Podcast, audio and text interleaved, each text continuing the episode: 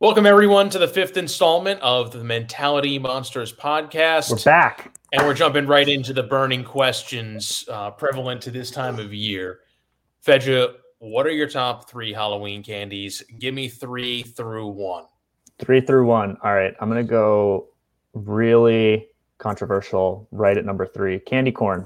I love candy corn. A lot of people hate it. I think it's awesome. Only between No. the weeks of only between the middle of October to the beginning of November. That's that's when it's ripe and tastes its best. Uh, every other time of the year, it's out of season and tastes very disgusting. No, that's not a hot take. That's a candy corn is legit. I will say though too, my favorite type of candy corn is the one that's shaped like little pumpkins. I don't like the the triangular Ooh, ones, but the pumpkin ones that have some meat, uh, those are the best. Number Those two, are those are really attractive too. Like they have that little green top. They really execute that well. yeah, it really makes you think about uh, Yeah. factory candy production and and what's possibly going on in those facilities. Dude, So number two, uh, white chocolate Hershey bars. These are, in my mind, a sleeper. They're usually found buried in the checkout aisle of any grocery store. The, the box is always full, so people are not grabbing these things left and right. I have always loved them. They're like the the milky white chocolate bars with the little like crunchies, like the chocolate. Okay, I was about to say you yeah, have like the cookie. It's like the uh, Yeah, the cookies. cookies and cream. Okay, yeah, yeah. I'm like cream. straight white chocolate. That's a hot take, but with Yeah, the crunchies, that's that's appropriate. And then the final one is the Snickers minis, uh, but the dark chocolate kind. I uh, I could eat like 400 of those in one sitting without a problem. Uh, my number four, I'll I'll say like the the right on the edge was uh, Reese's peanut butter cups. I mean, you know, you, you, you play the classics during Halloween. Uh, Yeah. They always they always slap. So Reese's, um, they barely made the cut. They barely didn't make the cut. In your heart, they did because they they are they are more evergreen than the others. Yeah, So like, they're I- not like a Halloween candy. Yeah, I'll indulge. I'll indulge in them every once in a while, like when you you know moments of weakness where I'm in the grocery store and I and I see that uh, obnoxious orange staring me in the face. Yeah. But uh, yeah, the other the other three are definitely more in the moment. Like I'm gonna eat that stuff only when it's Halloween as a little treat to myself. For me, number three, Twix. Twi- I, I love the just the different combinations of flavors and like sensations you get. It's got like that a little bit of like chewy caramel, the cookie, the chocolate, just the layers. It's Are you It's are you a left side Twix man or a right side Twix man? you know I, I've retired from Twix before that debate came up. So in my days of eating, I never considered it. Just just to be totally honest. Num- number two, Reese's Pieces. oh, Couldn't leave those out. They're so good. come on. That's Yeah. a bad that's a bad take. No, that's They're not a too they're too tough. tough. Yeah, man, they're too like they make them too hard. I The, I'm, the I'm an M M- and M's. yeah, I'm an M and M's guy. Yeah, Reese's Pieces are amazing. That's my number two. and Number one is Sour Patch. Don't care what time of year it is. Mm, For me, Sour Patch. I mean, gummy worms could have easily cracked the top three as well. But again, that's nah, just, gu- gummy worms make your stomach hurt too much if you eat too many of them. and and there's only one way to eat them, which is to eat too many of them. yeah, So, Sour Patch. Which uh, are you? Because I remember in middle school, we all we all had our our preferred snacks. Like there were combos, hot fries. Uh, these are just these are such classic uh, classic Yeah. callbacks. You was it the water? You like the watermelon Sour Patch, right? Those No, I'm a I'm a traditional. Um, Ah, the watermelon, the watermelon are okay. They're okay. Um, I, I like the traditional ones, the the, the rainbow of, uh, of flavors. So Now, here's the here's the big question: Did you eat any of your favorite Halloween candy this year? no, I did yeah, not. neither, neither did I. I don't even know why this list exists in my mind. it's just taking up space. Yeah, of course, dude. It's it's like it's nostalgia. It's like uh, when you don't eat them, but you think back to it, it- it's like giving yourself a warm glass of milk emotionally. Like, yes, I can remember a time when I ate this and didn't think about the devastating consequences for my 30 plus year old body. When I was uh, Dude, yeah, that that could that reminds me when so when we were swimming, we for context for everyone, Kyle and I swam two miles a night in our peak. We were both very Dude, further than that. yeah, sixteen hundreds a mile. We used to do that for warm up. that is true. So we're Yeah. talking probably four to five miles a night uh, in our heyday between the ages of like 13 and 16. That was when we were really competing. And when I was when I was young, closer to the beginning of, of our swimming career, I also started going through puberty, right? You're 13 years old, you're starting to grow, you're you're thinning out, you're just burning calories left and right. Every night after swim practice, I would sit down at my computer, play Warcraft 3 online. This was the time of dial up, so like that completely walled off. That like completely shut down all communication in and out of our house because our phones were shut down because I was playing online. So I would sit down and play this game for like three hours a night with 10 like jumbo sized oatmeal cookies. They were like this big each Oh my and gosh. like two glasses of milk every single night. That's how many that's how many calories we were burning swimming. That like this was a, a light snack to me and never crossed my mind that hey maybe this this could be bad for me down the road. Of course, why would you think that? Yeah, and then I'd mix in some some uh, store brand Oreos every now and then. Best. Uh, be, being being raised by an Italian American family, my standard diet was barely enough to uh, be burned off in a swim practice. Pastas, stews, you name it, there was something left over being shoved down your throat in, in a loving manner, I must say. Um, but uh, no, I, I never consciously. I was never a big dessert guy. So like I never came home from practice and really craved that sugar. I was more of like a, you know, give me that leftover chicken cutlet, you know, with with with balsamic vinegar and like roasted peppers. Even at even at age thirteen, You're just you're Yeah. that's the most Italian thing you've ever said to me. Yeah, it's true. It's true. it's it's it's like when I get my blood work done, I still expect the doctors to find traces of chicken cutlet. just floating around. Yeah. So everyone, today, you know, what we all wanted to communicate, you know, what Fedja and I wanted to communicate to you as the audience was uh, about our philosophy here at Mentality Monsters and uh, each of our personal journeys that that led us to the formation of this podcast. Um, we're certainly thankful for the you know guest and and the listeners for the first couple episodes as they've really helped us um, and aided us in our journey and in really ironing out um, you know what our philosophy is and, and what's going to carry us moving forwards. Fedja, I know you uh, you have some thoughts on that as well. I do. We these first couple episodes, what Kyle and I wanted to do is get into a state of motion. When you think about doing something and start to plan out how that will be executed, there's oftentimes a lot of anxiety and nervousness around how things will go.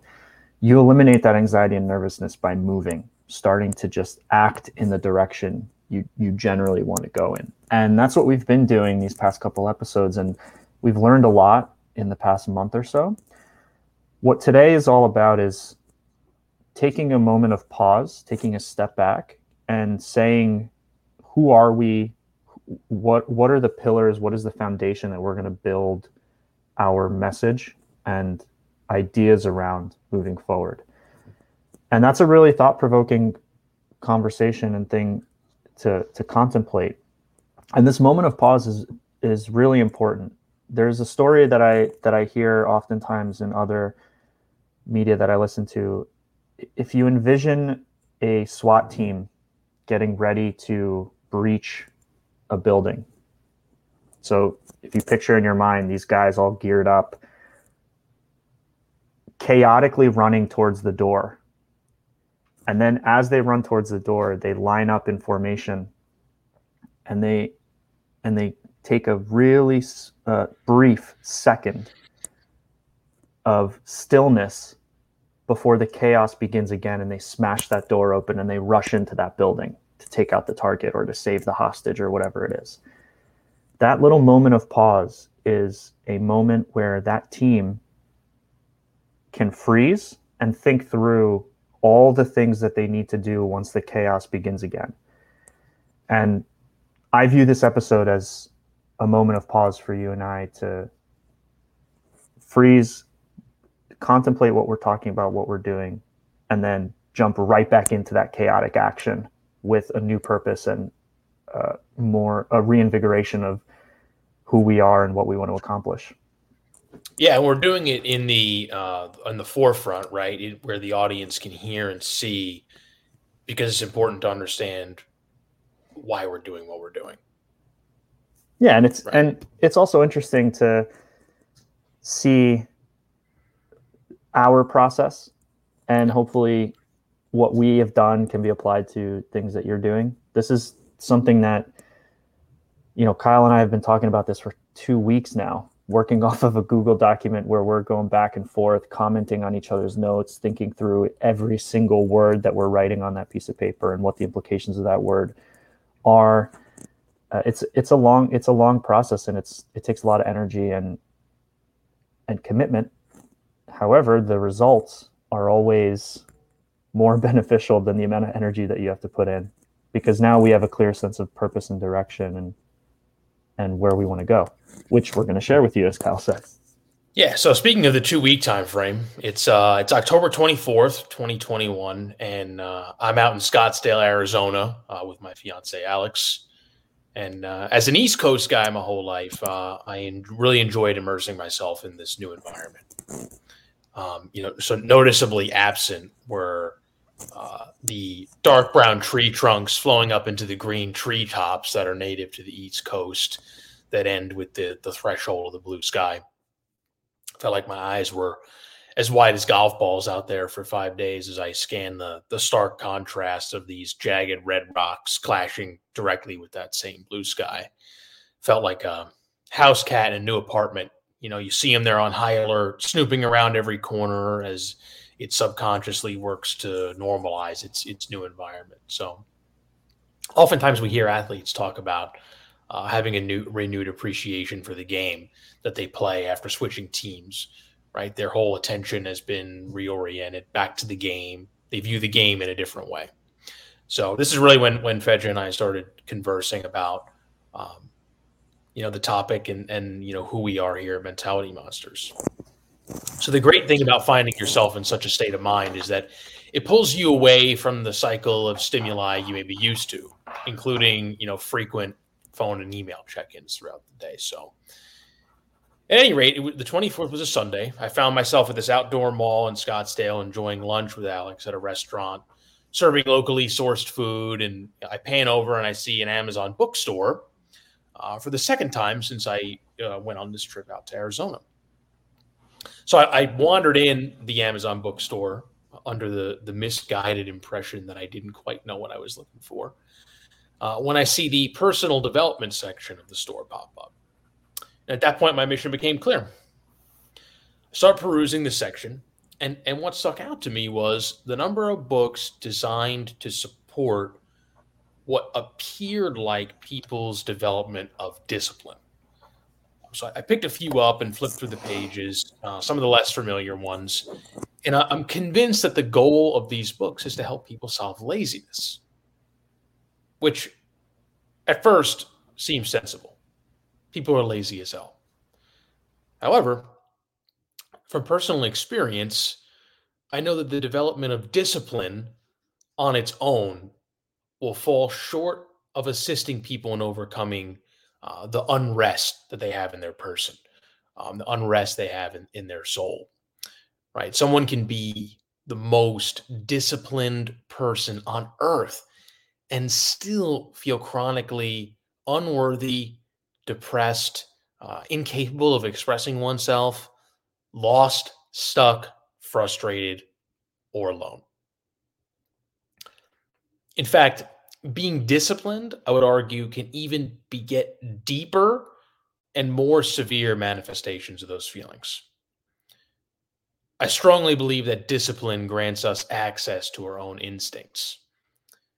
And you see, that's how I personally uncovered, or better yet, uh, ignited uh, my flame to be a guiding voice for people um, and to launch this podcast. It was almost exactly nine years and three months ago, um, retro to this trip to Arizona. It was July of uh, 2012. I was on my red, white, and black Cannondale Slice time trial bike in the Hudson Valley, New York, New Jersey state line area. Route 9W, again, it was the state line between New York and New Jersey. Found myself training for an upcoming Ironman triathlon. An Ironman is a free new identity, right? Uh, you get to call yourself an Ironman for the rest of your life. Uh, in fact, this was something I repeated to myself um, daily, uh, even hourly during training vividly visualizing the moment that I would cross that line. Um, and that prospect is is what attracts so many to this 140 plus mile gauntlet. Uh, the route that I was on there in the Hudson Valley is a popular cycling route locally for folks in New York and New Jersey, um, and also nationally. Um, if you've ever driven on that road, it stands to reason that East Coast uh, panoramic image that I painted just a few minutes ago is as vivid and powerful as ever along that route. With the tall trees and stunning blue skies along the waterfront of the Hudson, it's among the most beautiful places in America. In fact, there's this little cafe um, right after the state line between New York and New Jersey, headed north, uh, with fantastic coffee and an amazing tuna sandwich, which could revive me on the most draining summer day on the bike. If I'm if I'm thinking about the cafe that you're talking about, uh, this is also the worst cafe to drive past if you're ever driving in that area because it's always yes. flooded with cyclists. yep, one hundred percent. That that that tuna sandwich, it's like a senzu bean for you Dragon Ball Z enthusiasts out there.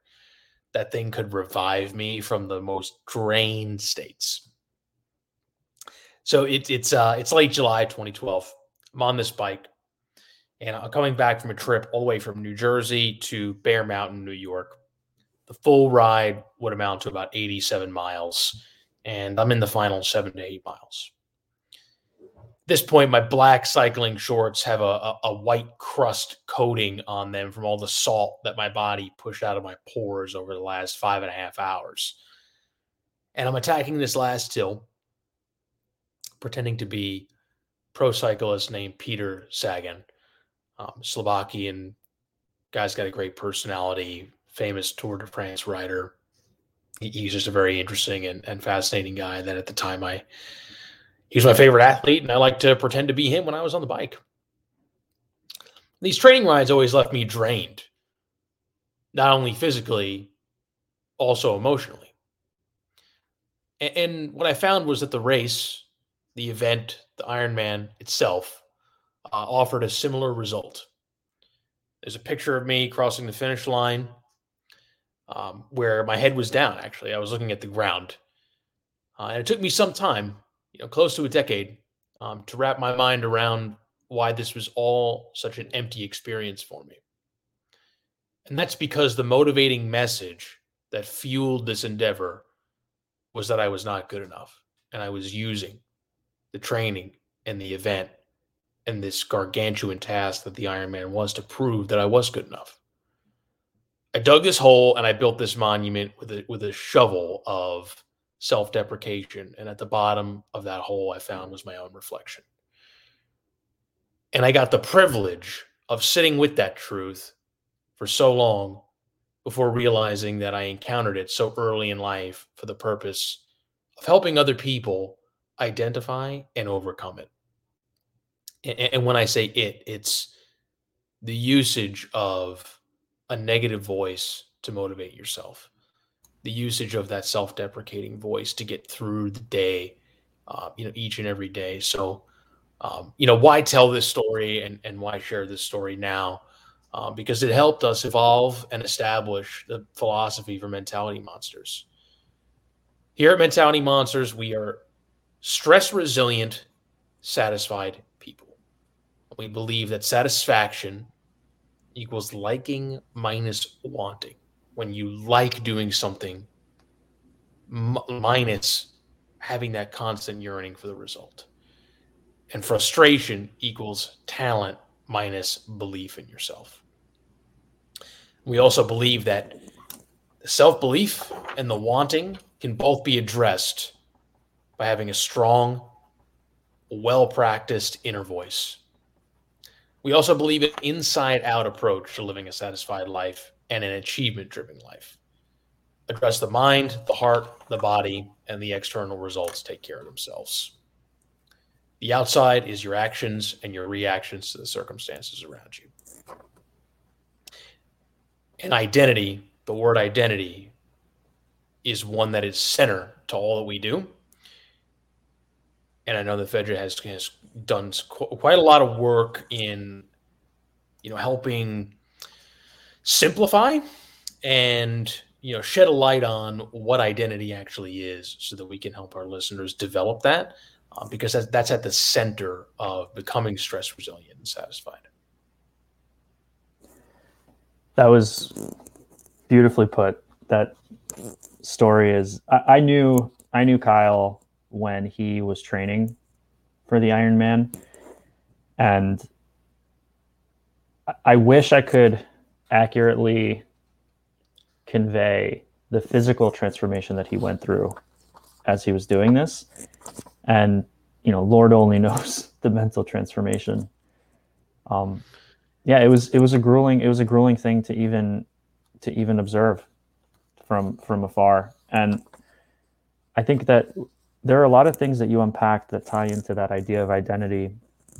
I want to i want to go back to that and and touch on some of those things you mentioned you walked into the bookstore in Arizona and you saw yeah. all of these outcome outcome based books. I have a my idea of why all of these all of these books are focused on outcomes and as you said addressing laziness and and getting people to act is because the outcome is the thing that we see. And whenever people in general want to make a change in life, they first mimic and then they innovate. You, in your story about your Ironman training, you were mimicking a professional cyclist that you admired. So yeah, and I and I followed, uh, you know, people and training plans that I thought could get me the result. Right, yeah. I thought you know that would get me across that line. Um, and then it, it's common that you hear from you know mentors, bosses, managers, teachers. Oh, it's all about the journey, because because they know once you've achieved the end, it's it's who you become in the process. And the the fundamental thing about this is that who you become in the process and what what transformation you make when you cross that finish line. It's difficult to contextualize for people and to crystallize for people. That's why all of these books are are outcome based and outcome driven is because a outcomes are something tangible that we can not only envision for ourselves but see all around us. We can find examples of people to mimic left and right. The other thing too is outcomes are way easier to sell. Who's going to buy a book that's on a shelf that says, "Hey, spend the next 3 months digging into your identity and understanding who you are as a person so you can express that to the world through the things you say and do. Yeah, and the reason that you know this was uh, a frustrating, frustrating observation, you know, the the outcome driven nature of of so much of the you know self development world is because oh I've done the outcomes, and and that didn't didn't serve living a more satisfied life. Um, and so it, it, knowing that, I was like, you know, this is on the surface a little misleading. Um, you know, to, to believe that you know uh, achieving these outcomes is going to help you again live a more satisfied and, and, and life and be more stress resilient. And a lot of what you're saying about these outcomes not creating the satisfaction that you think you want is tied into fulfillment, the idea of fulfillment. When I was interviewing for a new job, I constantly kept getting asked, What am I looking for in my next opportunity? And I always thought that my answer was funny because what I was saying to the recruiters that I was talking to and the people that I was interviewing with was what I want out of my next opportunity is a sense of fulfillment, a sense of satisfaction and purpose in the things I'm doing day to day. Because I had achieved everything on a tactical and outcome driven level. I'd been promoted, I'd, I'd earned more money, I'd, I'd done these things that are supposed to give you happiness, but never do. So, in this new phase of my life, fulfillment is the number one thing that I want. And I have the luxury to think that way but I am making sure that I think that way. So it's yeah. a very important thing. And and let's look at you know the the achievement of getting a new job is a junction in many people's lives where they they feel happy. And I have a theory that it's not because they have some sort of pattern interruption or got a new job, right? Achieve something. It's because in the process of getting there, they became really well practiced at answering the question of who they are and what they do. You're asked that repeatedly and because you have clarity on that you're happy and satisfied. That is a great point. That is an excellent point. When i link, uh, think back to how i was interviewing and my preparation for all of my interviews that was a major component of the story that i structure around who i am and then the sales pitch that i created to share with others to convince them that who I am is the right fit for their company and their team. All of this being said, this the simplification that Kyle was referring to before we dove into all of these details is that your identity in my mind boils down to your core values, your core beliefs, the ways that you want to live your life and express yourself on a day to day basis. And those core values and those core beliefs, when you express and behave in a way that aligns with those values, so when you build your processes, when you mold your environment to align with those values and beliefs, you generate outcomes that also align with those values and beliefs. And that gives you that sense of fulfillment that makes those outcomes feel full I'll give you one quick example about something I do in my personal life. I've talked about the fact that I do intermittent fasting. I started fasting every day when I was 25. I started at 13, 13 to 14 hours per day. Right now, I have an app on my phone that tracks. I'm currently at 17 hours fasting. Yesterday, I fasted for almost 22 and I hit around 20 to 22 hours per day now because I've gotten so into the habit and the routine. Something like intermittent fasting is a classic example of a habit or a process or a routine that can become mechanical. However, I still to this day get extreme satisfaction from my ability to execute my fasting at such a at such a high degree that I have like over a year and a half of consecutive fasts that I've logged in this app. The reason I'm able to continue to get fulfillment from that from that act is because that fasting to me is associated with my core value of maximizing my health span. I want to be as capable throughout my entire life as possible of uh, sustaining myself being active, you know, I want to be 90 years old and able to walk a mile without a problem. And so I I associate that fasting with that with that uh, core value and core belief and core component of my identity. Yeah, what's interesting, uh, what's interesting too is you were doing that pursuant to that long-term goal, and you got a lot of short-term benefits that a lot of people yeah want, right? Like you know weight loss or, or like good body composition. Um, you know, stomach problem. A lot of stomach problems went away. Yep. So pursuant to a, a super long term, well defined, you know, uh, goal and vision, you became comfortable with the processes necessary to to achieve that, and short term results presented themselves. You know, we'll say perhaps, you know, longer than a short term program would advertise. I mean, these probably started to surface at the six month to a year mark, and, and, yeah. and, most things would say like you know somewhere between twenty one and ninety days. You could see you can see changes. Um, so yeah, it, it's amazing how much time uh, time plays into our ability to be satisfied.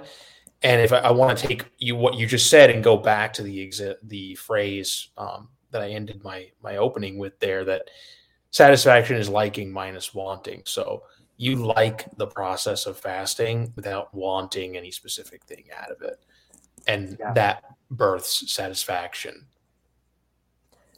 The final thing that I want to call back to, because there was a lot of gold in your story that I want to unpack. You made the statement that discipline unlocks instincts.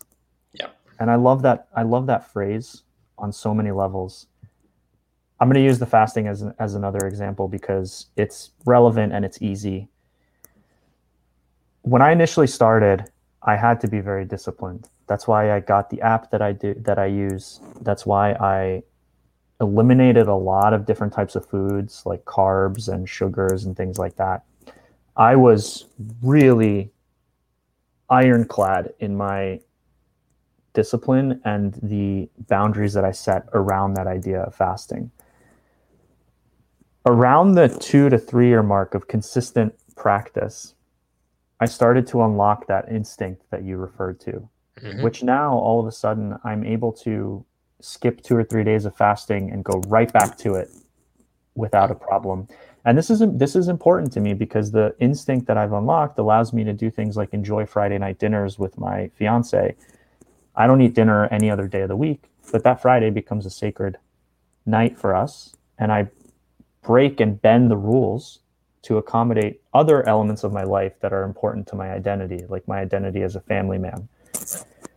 And so that instinct is is is really the liberation that you get when your liking minus your wanting reaches that beautiful balance point and you really start to love the process without wanting anything from it you start to live presently in the moment and actually enjoy what you're doing you enter that state of flow and that propels you to the state of fulfillment that feeds your identity that then positively feeds all of the things that you're doing to express it.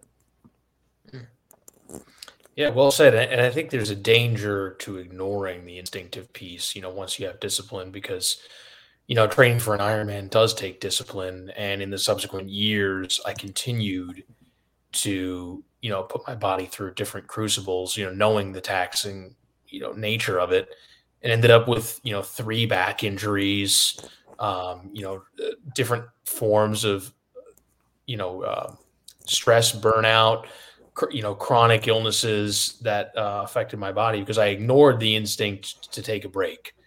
Um, you know, I, I'd earned the ability to do that, and you know, didn't listen to it, didn't listen to that voice, um, and, and that's why it really took me, you know, to the point of ten years after starting this journey to to realize the voices that were um, the danger of the voices that were informing me of of what to do uh, on a day to day basis. Um, I started to think a lot about the show The Queen's Gambit on Netflix, which, if anyone's seen it, it, it uh, features a uh, fictional character named uh, Beth Harmon who comes from a broken home. Um, you know, uh, alcoholic father who ultimately leaves her, and then she discovers chess as a sort of an outlet for herself. And at the time in the 1950s, it's not uh, in vogue for women to play chess. So she has a very negative motivational voice in her head that she wants to prove that she's good enough through playing chess. And she makes it very far, and a lot of people gravitate to her because of the success that she has but she drives them away because of her mentality. Like, you know, they don't want to be her friend anymore because she's so, uh, negative, right? Like, she's doing this from a platform of self hate, and, and nobody wants to be around her anymore. And so I had to go through that journey for myself, um, you know, to realize the pain of ignoring your instincts and the pain of uh, ignoring the path to satisfaction. You can be as disciplined as you want. If you don't like what you do, And if you're constantly wanting, wanting, wanting, you'll never be satisfied. And so enough time uh, compiled, ignoring that, uh, you know, led me to to where I am today. And I think that this is so pervasive and so common that uh, you know Fedja and I are here to to really help aid this mentality, not only in ourselves and in our contemporaries, but also in the next generation. It's about building a mentality and a mindset that we believe empowers us to be who we want to be, and then manifesting that mentality in the actions that we do and the processes that we build to support those actions and outcomes. That's that's what it boils down to in my mind. And as Kyle said, uh, Kyle, why don't you repeat that that I, that who we are piece that you said that was um, I can't remember off the top of my head. I think you have it right in front of you. Yeah, the who we are are we're stress resilient and satisfied people. Right? I, I believe. I mean, look at the world around us. Shit, you know the the the the inputs that are going into our brains that are that are stressful are only going up over time. That is not going to change. So the key to being satisfied is to be stress resilient. And being satisfied equals liking minus wanting. That's when you like what you do day to day, minute to minute, without con- constantly yearning for a specific result out of it you know, you see this with a lot of, uh, you know, self help or fitness programs. that There's advertising this outcome, and people get frustrated because they don't like the process. They don't like, you know, going to the gym and sweating and, and all this different stuff. Well, you know what? That's okay. You know, you, you don't deserve to be judged for that. Maybe you like Pilates better. Maybe you like going for four walks a day better. Maybe lifting weights isn't for you, but because you're focused on the result, you have that wanting and, and the frustration equals talent minus belief. So frustration is born when you're you're good at something, but you don't believe in yourself.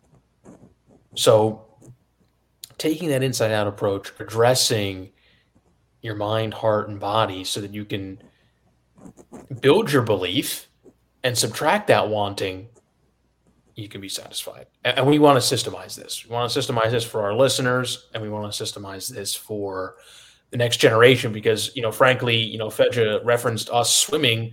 You know, when we were younger, our, our coaches didn't have the tools to help us grow in that way, right? Our environment molded us to the point where, you know, we were only motivated by results and we were only motivated, um, you know, through a platform of you're not good enough compare yourself to others, right? Global thinking categorizes depression. Okay, uh, Jordan Peterson said that. So when you're when you're having a global thinking, you're not thinking about how you developed as a swimmer over the course of the last two three weeks of practice. You're comparing yourself to the other kid at the meet, you know, who swam twice as fast as you. So those tools were absent uh, from for our predecessors, and that's something that we're out to solve. That is about as good as any place to wrap up for today. Peak End Effect. Look it up. If you like the podcast, please subscribe, uh, like, add comments. That helps us grow our following. Uh, thank you guys so much for listening. We had a blast going through this episode. I hope it was as enlightening to you as it was for us. Thank you so much.